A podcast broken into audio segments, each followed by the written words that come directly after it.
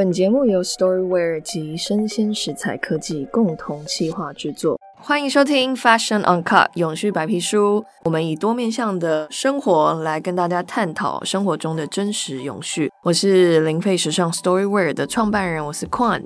近年来，其实大家都知道 Storyware 是在做永续时尚。那么，其实时尚产业里头还包含了许多其他的配件，例如从头到脚的。帽子，或是耳耳环、戒指，到鞋子、披肩等等的，其实都应该是时尚圈里头的重要的一环哦。那今天我们就邀请到一个很专业，在做这个永续首饰配件的创办人，要一起来分享这个永续时尚配件里头的很关键的一些啊案例啊、实作啦等等的。但在介绍他之前，我们先来。跟大家分享一下有关永续时尚配件，其中其实它包含的这个素材有什么？比如说，当我们在讲永续时尚配件，其实可以包含有素食皮革、植物性皮革、道德钻石、永续银饰、回收再制的原料配饰，或是友善环境的材质配件，比如说围巾、手套等等。那当然还有劳工权益相关的这个商品哦。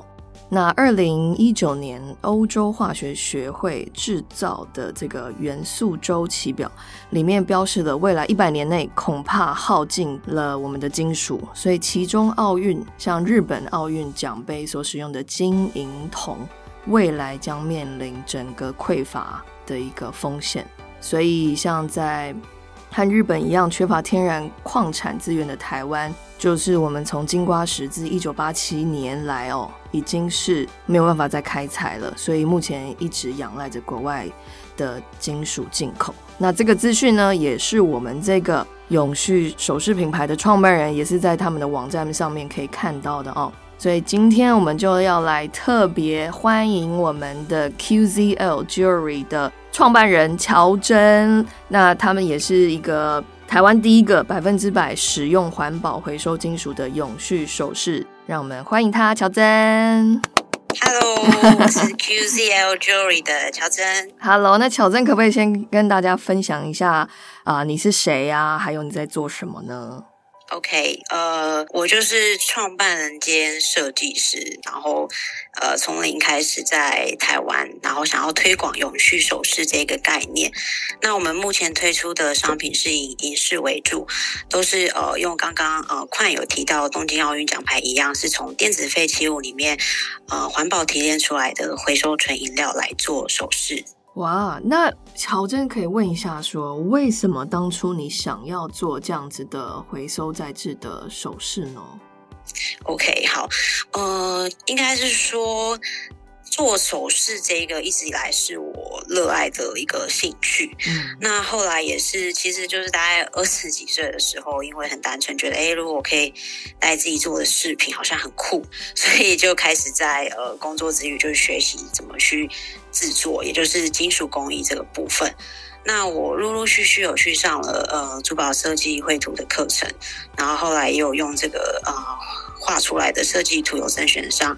台湾工艺所的一个精工人才培育计划，然后也考了证照，然后后来也申请到呃英国的学校，就是想要去开开眼界，看看哎，欧洲的设计是在这个部分是有什么样不同的资源啊，还有说设计的一些面向这样子。嗯，那后来其实也不算学成归国啊，就是那个时候学到了一个一个程度的时候，我就觉得说，哎，那我要。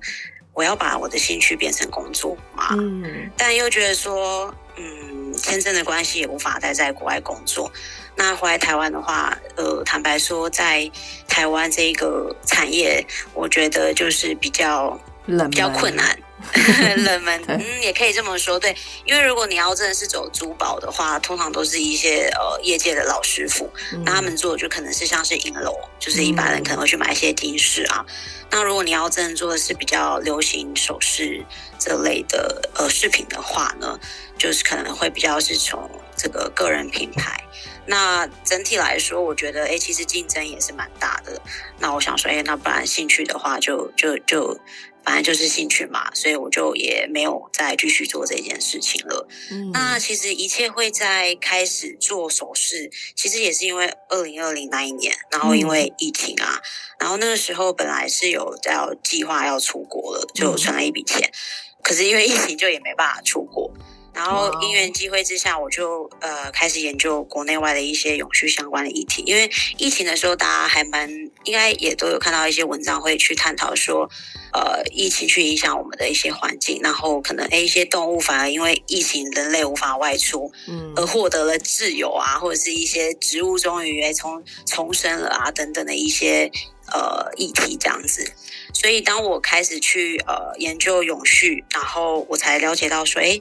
呃，首饰这一块其实跟永续其实他们是可以一起结合的。那在国外有很多的这个品牌也都在做这一块，这样子，所以才开始慢慢的呃，从找这个厂商啊，到制作啊、设计啊，去做一个规划。哇，那那呃，以你在国外在看这个永续首饰的市场。现在因为你在英国进修嘛，所以你看到的他们的市场是什么一个状况啊？就他们涵盖的是什么？就是永续首饰这个市场到底以他们定义会是什么东西呢？里头我觉得呃，应该说在欧洲所谓的什么有机啊，或者是一些环境相关的东西，他们其实都已经。我觉得比较普及啦，跟台湾比起来的话，对。然后我觉得蛮有趣，如果你要讲到首饰的话，因为像那个时候呃学呃首饰就要去买工具嘛，要去买金属材料啊。那像他们的话。提供这些材料的那个工具店，你可以直接买到认证的回收金属，就是对，就是那一种。因为其实呃，在台湾你要做这一块的话，你一定有专门的店面会去卖这些啊金金属呃材料。那你说要买是用回收金属的，是完全没有的，对，所以这个部分是有跟台湾的一个科技公司合作，他们有在环保提炼这个金属。那在呃英国的话，他们店面就是你直接去，你就可以可以买，然后价钱各方面也。就是因为可能他们这个供给已经都有，其实也蛮多欧洲的品牌，他们都是用采用这个回收金属，嗯嗯，所以我觉得就还蛮普及，就只是你要不要选择用回收的金属这样子。嗯，那还有其他的吗？除了回收金属以外，他们有特别还有强调什么其他的永续配饰吗？因为永续其实有点广了。对对，那当然就是你包含说可能是皮革、素食皮革这个部分，他们不要用动物的材料，然后还有包含一些有机棉啊，嗯，就是其实我觉得还蛮应该说什么样的材质都可以，就是永续相关。然后你看是搭配鞋子啊，或者是包包，或者是围巾，然后差异最大就是。你要去取得，你今天你是一个有意识的消费者，你想要购买这样子永续概念的产品的话，你选择是蛮多的，这样子。嗯，的确的确，而且这样听起来好像在我们的原料来源也取得比较容易哦。因为刚刚那个乔真有提到，就是你的商品是用回收影视做成的，但其实这原料我知道非常难找。那当初你怎么找得到呢？OK，当初就是呃，我有就是看了一些国外的书籍，就是介绍一些永续相关的概念。那当然，这个原料就是最基本，你要你要去想，那我要去哪里取得？可是那时候在台湾，然后又因为疫情，我想说，哎，如果我要去进口这个，刚刚我提到他们工具店都有在卖的回收金属，嗯，想说，哎，这各方面 成本应该也是。蛮高的，尽管它的售价并不是它在呃欧洲的售价就是正常，可能会比一般不是回收的多一点点而已，但也不会说非常差异超超级大这样子。但是光是你进口，而且你金属进口，你一定会有一些税金啊相关的。然后我又想想，哎，进口又又会增加这个碳排放，就是你知道要做永续这一块，你要思考的事情。真的太多了，然后我就上网这样子不断的去寻找我们台湾有没有相关的这样子的金属可以用。那我刚好提到说，就是呃，从这个电子废弃物里面提炼出来的回收金属，其实这一个概念啊，我们台湾已经一直以来都有人在做，就是比如说像手机啊、电脑里面那些电路板，它都是有含这个微量的，可能是黄金或白银这样子。只是说传统处理的方式是会使用到一些危险的化学溶液，比如说王水啊或氰化物。那他在这个呃提炼的过程中，他可能想哎从这个电路板里面，他要提炼出一点黄金，他就要去用这样子很王水。大家也知道，王水如果不小心就是泼到身上，可能就那个化骨水，连骨头都会不见。所以其实一直以来早期大家是用这样子传统的方式去提炼，那还蛮著名。的一个就是我们在台湾高雄跟台南交界的这个恶人溪，他们早期就是会回收这些从这些废五金啊，或是船的一些金属板去呃回收金属各种金属。那也因为他们这样子的用这些危险化学容易的方式去焚烧去提炼，那也污染了我们台湾的这个。南部的河川三十多年，对，然后早期还叫做台湾的黑龙江，甚至还有被这个国外的的媒体就是有做出这个专题报道这样子。那当时我就想说，哎，这个真的假的？就是这样子的回收方式影响环境，真的早期真的有人。在做这样，然后影响这么的严重吗？所以当时我也特别去探访二人溪，然后我还有跟着当地就是呃这个成大的考古学的这个学生一起去考古，然后我们在地面底下挖出了好多好多。那个时候他们就是想要从这些电路板里面回收这些贵金属的那些残骸都还在这样子，所以呃。现在我我们用的方式就是我们找到台湾这个科技公司，那他们有一个专利的环保提炼技术，那他们平常都是可能是跟一些行销到这个欧美国家这样子。那我想说，哇，我们台湾有这样这么好的这个技术，然后可以去提炼出这些金属啊，那再用这些金属来制作我的首饰。是不是也不用这么多的碳排放了？对，所以后来我就选择这样子的方式，其实也很不容易，因为当时直接去他们的公司，那他们也现场就是呃展示了给我看他们这个所谓的环保提炼的流程。那我自己也也有操作过，我就觉得哇，好不可思议哦！嗯，原本大家都是用一些化学溶液啊、王水这样，根本不可能把手直接放进去嘛。但他们的这样子的环保的方式是完全不会产生废气或是废水的。哇！后来就开始使用他们的金属，但他们怎么会愿意跟您合作呢？因为他往往这种大公司，也许他就是配合这种外销市场啊，是不是就不会愿意配合国内的这个内销市场？对啊，所以其实我当时就是，我当时就自己跑去他们的公司，就是我就想说。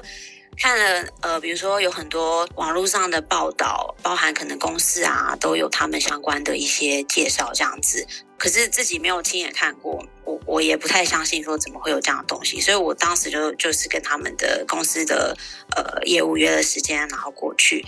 那我我想他可能也觉得说我真的很，真的就是很很卯足了，卯足了心要做。对，就是真的有心想要做，用他们的金属，然后去做一些不一样的事情。因为他们其实应该都是卖这个他们的专利技术为主，就他们的这个商业模式，那会愿意把他们的金属，然后诶，就是让我购买，然后再去做成首饰。我觉得也是，就很感谢有这样子的一个机会。嗯嗯嗯，但。但这样子，你这样呃创业经历下来哦，你觉得碰到最困难的问题是什么？你觉得？我觉得最困难的问题就是，我现在假设如果要真的规模化，当然这个是呃，因为现在是一个推广的阶段嘛。嗯。那我也有想过，因为可能之前也会有一些想要去嗯。申请一些计划案什么的，会续写一下你你的这个未来的规划等等的。我觉得要规模化的话，就是需要有更多的，应该说像原料的部分。那我刚刚呃有提到说，像我跟他们购买了金属原料，然后我还要自己再加工。那加工的话，就是我要去熔这个金属，然后把它制成这个呃我要的呃形状，我要的比例，然后再拿来做成。像是戒指啊，所以这个完全都是从零到有的这个过程。那如果说有可以找到呃可以有自动化的这样子的一个工厂厂商可以一起配合的话，那中间一些这些提炼的过程，就是可以节省蛮多的时间成本。嗯，对，嗯，对，所以我觉得这个是比较困难，因为。要找我其实也有试图想要找过这个厂商合作，但是人家就会觉得说，那你那个回收的金属啊，跟不是回收金属啊，就看不出来啊。你你为什么要这么执着这件事情？你知道吗？就像是有机棉，有机棉棉布不就是棉布吗？那你不有机，谁看得出来呢？那你 你还要我们，因为你就是可能我们的这个工作台面就是有混了不同的金属的嘛，可能就不是你的回收。那你的这个回收金属成本又那么高，然后要跟我我我无法保证不会混到一起。但事实上我也会觉得哇，那如果你没有办法让我直接就是全程看到你真的很透明的，呃，把把我的原料然后单独的去做加工的话，那就是你知道就是对啊，这个部分也会比较觉得哎比较不适合。所以，如果未来可能有也愿意做这样子的这个厂商，像现在不是都会有宝特沙嘛？嗯，那我相信宝特沙大家也是希望，所以它就是呃，完全是百分之百回收的这个宝特瓶去做的沙。嗯，那如果宝特沙里面混了一些不是的，那可能是不是就失去了一些意义？但如果说我呃更多的品牌、更多人在意这件事情，那我们厂商有更多的需求，他就会愿意的去诶特别做这样子的一个产线。嗯。我觉得这就是我很佩服乔真的地方。你刚刚讲的很对，宝特沙其实到现在还是有很多人，他是不是百分之百使用回收颗粒来做的？但是因为我们看不到，我们检视不到，所以这完全只能看呃企业本身的良心了。所以其实乔正要直接跟一个代工厂合作，然后混了可能百分之八十的全新金属，其实大家也不会知道。所以这真的是凭良心，真的。对，就是所以目前现阶段就是我自己小量的去处理整个流程。那当然，如果未来有机会可以扩大规模的话，那我也会考虑。所以是不是要采购一些自动化的器材啊？然后，但是手工的部分还是会需要一些能力。所以也希望未来有能力的话，可以有其他也是精工科系相关的。呃，学生啊，一起加入这个做永续首饰这一块，那让我们台湾这个领域可以再更有更有影响力一点，这样子。嗯嗯。所以我确定一下啊，我们这整个制成的方式会是怎么样啊？OK，好，那就是我呃购得这个。回收饮料之后呢，我就会一块一块的吗？对，我就会，它是一个盈利，它就是一颗一颗，有点就是有点圆形，但它是不规则的圆形，它们叫做银花，对对对。对，它就是一小颗粒，然后收到这些颗粒之后呢，那我就要把它调配成这个国际标准的九二五银，因为你纯银的话它太软了，所以如果你做成像可能是手环，它的面积比较大，它很容易就会歪掉了，因为它太软了。嗯，对，它没有纯黄金那么软，但是也是蛮软的。嗯，所以那九二五银它这个比例调配的话呢，它就是一千分之九百二十五是纯银。就是九九九九纯银，然后剩下的部分呢，我就是会配纯铜，纯铜的部，对对，它就是可以增加它的硬度。嗯，然后呃，隆完了之后呢，我就会把它塑形。那就看说，比如说我今天我要做一个戒指，那戒指它是一个一个圆嘛，是一个线圈嘛，所以我就会把这个呃银块再把它加工变成呃银线，然后银线就是从银线再变成一个圈，然后再变成一个戒指。嗯所以就是 整个过程，就是是一个遵循传统古老的一个金属工艺技法。哇，所以就是像电影里头看到，就是你有这个银花，然后你就自己去烧，是这样吗？然后再加上铜这样子。对。哇，然后再敲敲打打这样子，把它变成银线，再变成戒指或项链。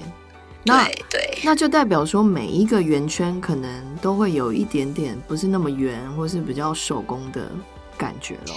对，它就是完全手工，但是就是应该说手工没有办法做到像一般像一般品牌，他们如果要大量制造的话，他会去呃铸造，就是他会开模，然后开模了之后呢，他就是会把这些金属。的，就是熔也一样是把金属熔成，比如说银的话，就是熔成所谓的银汤，它就是一体的，然后呢再进入那个膜里面，所以它每一个。每一个戒指就会长得一模一样，但是你后续你呃铸造出来了之后呢，你还是要去抛光啊，这个就是手工的部分，你还要去抛修，对，因为它一定会有一些可能呃表面不光滑的地方，比较粗糙的地方，你要去再做微调这样子。嗯嗯嗯，好酷哦！但就代表你的东西反而是现在手工制作的这种方式是蛮有温度的诶。因为如果你真的就是找机器做，那就是很像外面就完全一模一样的东西了。对，就是非常手工。对，但就是对，所以说其实呃，材料啊，或者是时间成本上是目前是蛮高的。嗯，对。但我相信，如果刚刚我提到有更多人做的话，我们可以慢慢把这些成本给降低下来，那我们就可以跟。就是可以让更多的人喜欢这样子的东西，然后能够哎也可以拥有它这样子价位上面的话，对，嗯，哎，题外话啊，就是像这样子的制作，呃，是可以开放给如果有消费者想要学的话，未来是有可能会有类似这种课程是可以做的吗？还是他必须就是要在工作室里面密闭空间才能完成？嗯，是可以做，就是做一些比较简单，但但是看消费者是想要体验哪一部分。因为其实我曾经呃写一个企划案，其实我是想要把整个就是从提炼，就是比如说你手机不要的呃废弃手机电路板，你自己先。剥除那个金属，然后再熔，熔了之后，你可以参与这个加工的部分，就是哎，你可以拉成线，或者是打成片，然后看你要做，比如说细的戒指，或是宽版的手环等等的，就是一个大家可以更透明的看到整件事情如何进行的。嗯，但就是这个可能就是比较未来有一个空间，然后有更多的一些。呃，设备，然后就就可以让大家一起参与这件事情。但这个很棒啊！就像我们不是在看那个制作玻璃的过程，在那个成品有没有？成品楼上以前可以看大家从零开始拉花，然后做成透明的琉璃之类的。但这应该不是不可能，呃，就是是很有可能可以被实现的，因为等于说都有技术，我们只是差钱而已嘛。没错。很好，那那个如果有市政府的人听到了，或中央的部门，请欢迎。对，没错，请找我，请对，请找乔正，因为现在全台湾目前只有你在做这种回收金属的首饰吗？呃，我知道也是有少数有在做，但是他们的他们使用的程度，或者是说他们的。哪些商品是有有有用这样子的？这我就不太清楚了。这样子，嗯，懂懂懂。就像我们在看有些牌子，它是部分系列才是做这种呃永续啊，或是相关的商品。嗯嗯嗯。哇，那因为刚好逮到这机会，能跟你好好聊聊，我们就要多来探讨一下银饰啊、首饰类的 这个产业。因为其实，在国外开始很流行叫做道德钻石这个东西。没错，嗯，那其实很多人都在问说，道德钻石是什么？然后我们也知道有血钻石，现在有道德钻石。那道德钻石，你觉得这个它的定义到底是什么？然后它的市场是不是真的有这个市场？你可以帮我们解惑一下吗？好，那因为你刚刚有提到这个写钻石的部分，我觉得如果想要了解道德钻石这个部分的话呢，就一定要先知道所谓的写钻石。那写钻石也叫做冲突钻石。嗯，哦，在这个电影《写钻石》里面，它主要就是讲说那个时候是以这个钻石为焦点的非洲叛乱，那他们当时就是发生了一些军事冲突，那这些军队他们就是为了钱啊，买武器等等的，他们就用当地这个这个钻石的资源，然后就会会去胁迫那一些小孩啊、妇女啊，让他们每天就是浸泡在那些肮脏浑浊的泥水里面，一直不断的去看看哪里有钻石啊，好这样子去采矿的方式。嗯，那当时呢，哦，就有说他们每卖出一克拉的钻石。大概就会有十个人是死于非命，因为那样子的一个采矿的环境是非常的恶劣的。嗯那甚至那一些小孩们也都是诶很瘦，然后没有吃饭，然后每天就是一个苦工的状态这样子。嗯哦，所以呢，呃，道德钻石就是它以不侵害人权跟环境的这个原则下，呃，获得的钻石，嗯基本来说是这样子。嗯那呃，现在的话，我知道有蛮多的国际精品，他们也都是呃完全拒绝使用冲突钻石，就是血钻石这样子。嗯那道德钻石，你要去呃如何确保它是真的是哎不是像这样子非法或是侵害人权的方式获得的呢？呃，在这个欧美也有一个呃叫做金伯利进程的一个。怎么说是一个认证？那它是如果说有一些呃公司他们要去采购钻石的话，他们就会是使用有经过这样子一个认证的采购的管道这样子。哎，你说这个认证叫什么？它英文或是中文？嗯，它英文叫做 Kimberley Process，叫做金伯利进程。哇哦 Kimberley，，Kimberly Process 啊，对对，好，嗯然后嗯中文叫对金伯利金伯利利进程进程。进程，对啊，它就是翻译，嗯，太棒了应该是。但嗯台湾有这个认证吗？还是必须要透过欧美的？还是它就是一个国际组织？它不是国际组织，我有特别去了解这一块。嗯那它其实就是一些，其实就是当时写钻石的事情真的是太严重了，然后就有一些呃产业的专业人士，他们就一起组成这样子的一个一个团体，然后他们会去为这些呃钻石去做一个把关。但因为它也不是真的完全的一个国际的认证，就是怎么说，就是有一小群人他们在做这件事情。嗯哦，所以当然，呃，我相信一定会有一些人还是觉得，哎，就是就像我们刚刚提到的，哎，可能不透明，你也不知道它是不是真的，真的是全部都不是从这些非法的呃产地来的钻石嘛？嗯，嗯对，，所以这个就要讲到，所以那后来我们近年来就有叫做这个人造的钻石的部分，不知道说你有没有听过呢？嗯，对，有有人造钻石，对对，那人造钻石的话，某种程度来说，你可以先确保它不是就是从这些非洲啊，或是一些比较恶劣环境来的钻石，嗯。但可能这样子的一个选择，因为钻石它毕竟就是一，因为它很稀少，所以它很珍贵，嗯。所以可能有一些人买它是因为它的它的稀少，它的珍贵，那有一些人买它可能是哎，只是一个对他来说就是一个闪亮亮漂亮的一个一个装饰，对，真的就是呃，人造钻石的确，我那个里奥纳多，我记得他有投资了，所以针对嗯。人造钻石，这可能又是一个全新的市场哦。对，它就是一个替代啦。我相信嗯对于某一些在意的人来说，它是一个替代品。但未来你觉得你会发展到这个钻石市场吗？还是你就是专攻于这个银饰的市场？嗯，其实如果现在来说的话，我因为我个人呢也没有特别就是热爱钻石。嗯那因为其实你要做到钻石的话，通常都已经是高级珠宝，那你会有非常专业的像是镶钻的师傅来做这一块。嗯所以如果要做到这这个呃产品的话，基本上也不会是我我本人就是、嗯 来来镶钻啦，对。嗯但我觉得钻石怎么说呢？因为我们台湾你要去取得，一定也都是进口。那它这个过程，它会有太多的。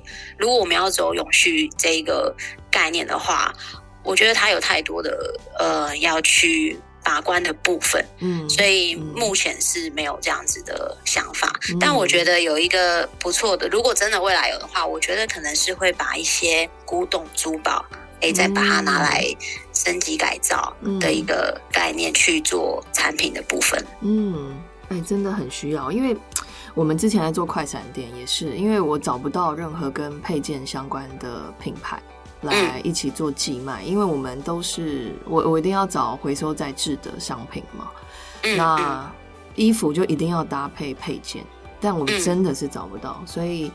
呃，那时候就只好找这种二手的配饰一起来搭配，但有嗯时候你也不太确定他那个他说是古董，但是是不是真的是，你也无从考核了。嗯，这个也是一个对，所以对啊，对啊，我我相信你，就是我也感觉到你真的是有你的坚持，因为真的你要要做永续的话，你真的会希望哎很多事情它它真的是透明的，然后不然你哎你花了这么多的心力，然后去创造一个你的你的这个品牌的精神，然后却哎可能因为一小个环节，它你也不是那么确定到底是不是。哎，就好像比较不适合这样子。嗯嗯嗯，没错没错，对啊，所以我们都要坚持下去。那 那最后啊，可不可以让你来定一下？就是如果要你分享一句有关啊永续的一个意义啦，或是生活态度啦，或是说品牌精神啊，嗯，你会怎么跟大家来分享一段话？嗯。呃，就是会用我的这个品牌的 slogan，与环境共好，一起美丽的永续事物。哇，对，因为我相信，呃，不管是像是食衣住行啊，我们呃像配件的话，会你穿的漂亮，你吃的漂亮，你用的漂亮，但是同时环境是不是也一样的？能够因为你这样子的选择一起美丽呢，还是只有你自己美丽？嗯，太棒，这就是留给每个人去做选择喽。嗯，太美太美了，所以欢迎大家线上可以去购买我们的 QZL 配的 jewelry 或是首饰哦，然后或是到我们的信义成品一楼，现在目前也有在现场可以来试戴看看这样子。然后今天就很谢谢乔真一起来到现场跟大家分享。他的永续理念，所以我们下次再见喽！谢谢，谢谢。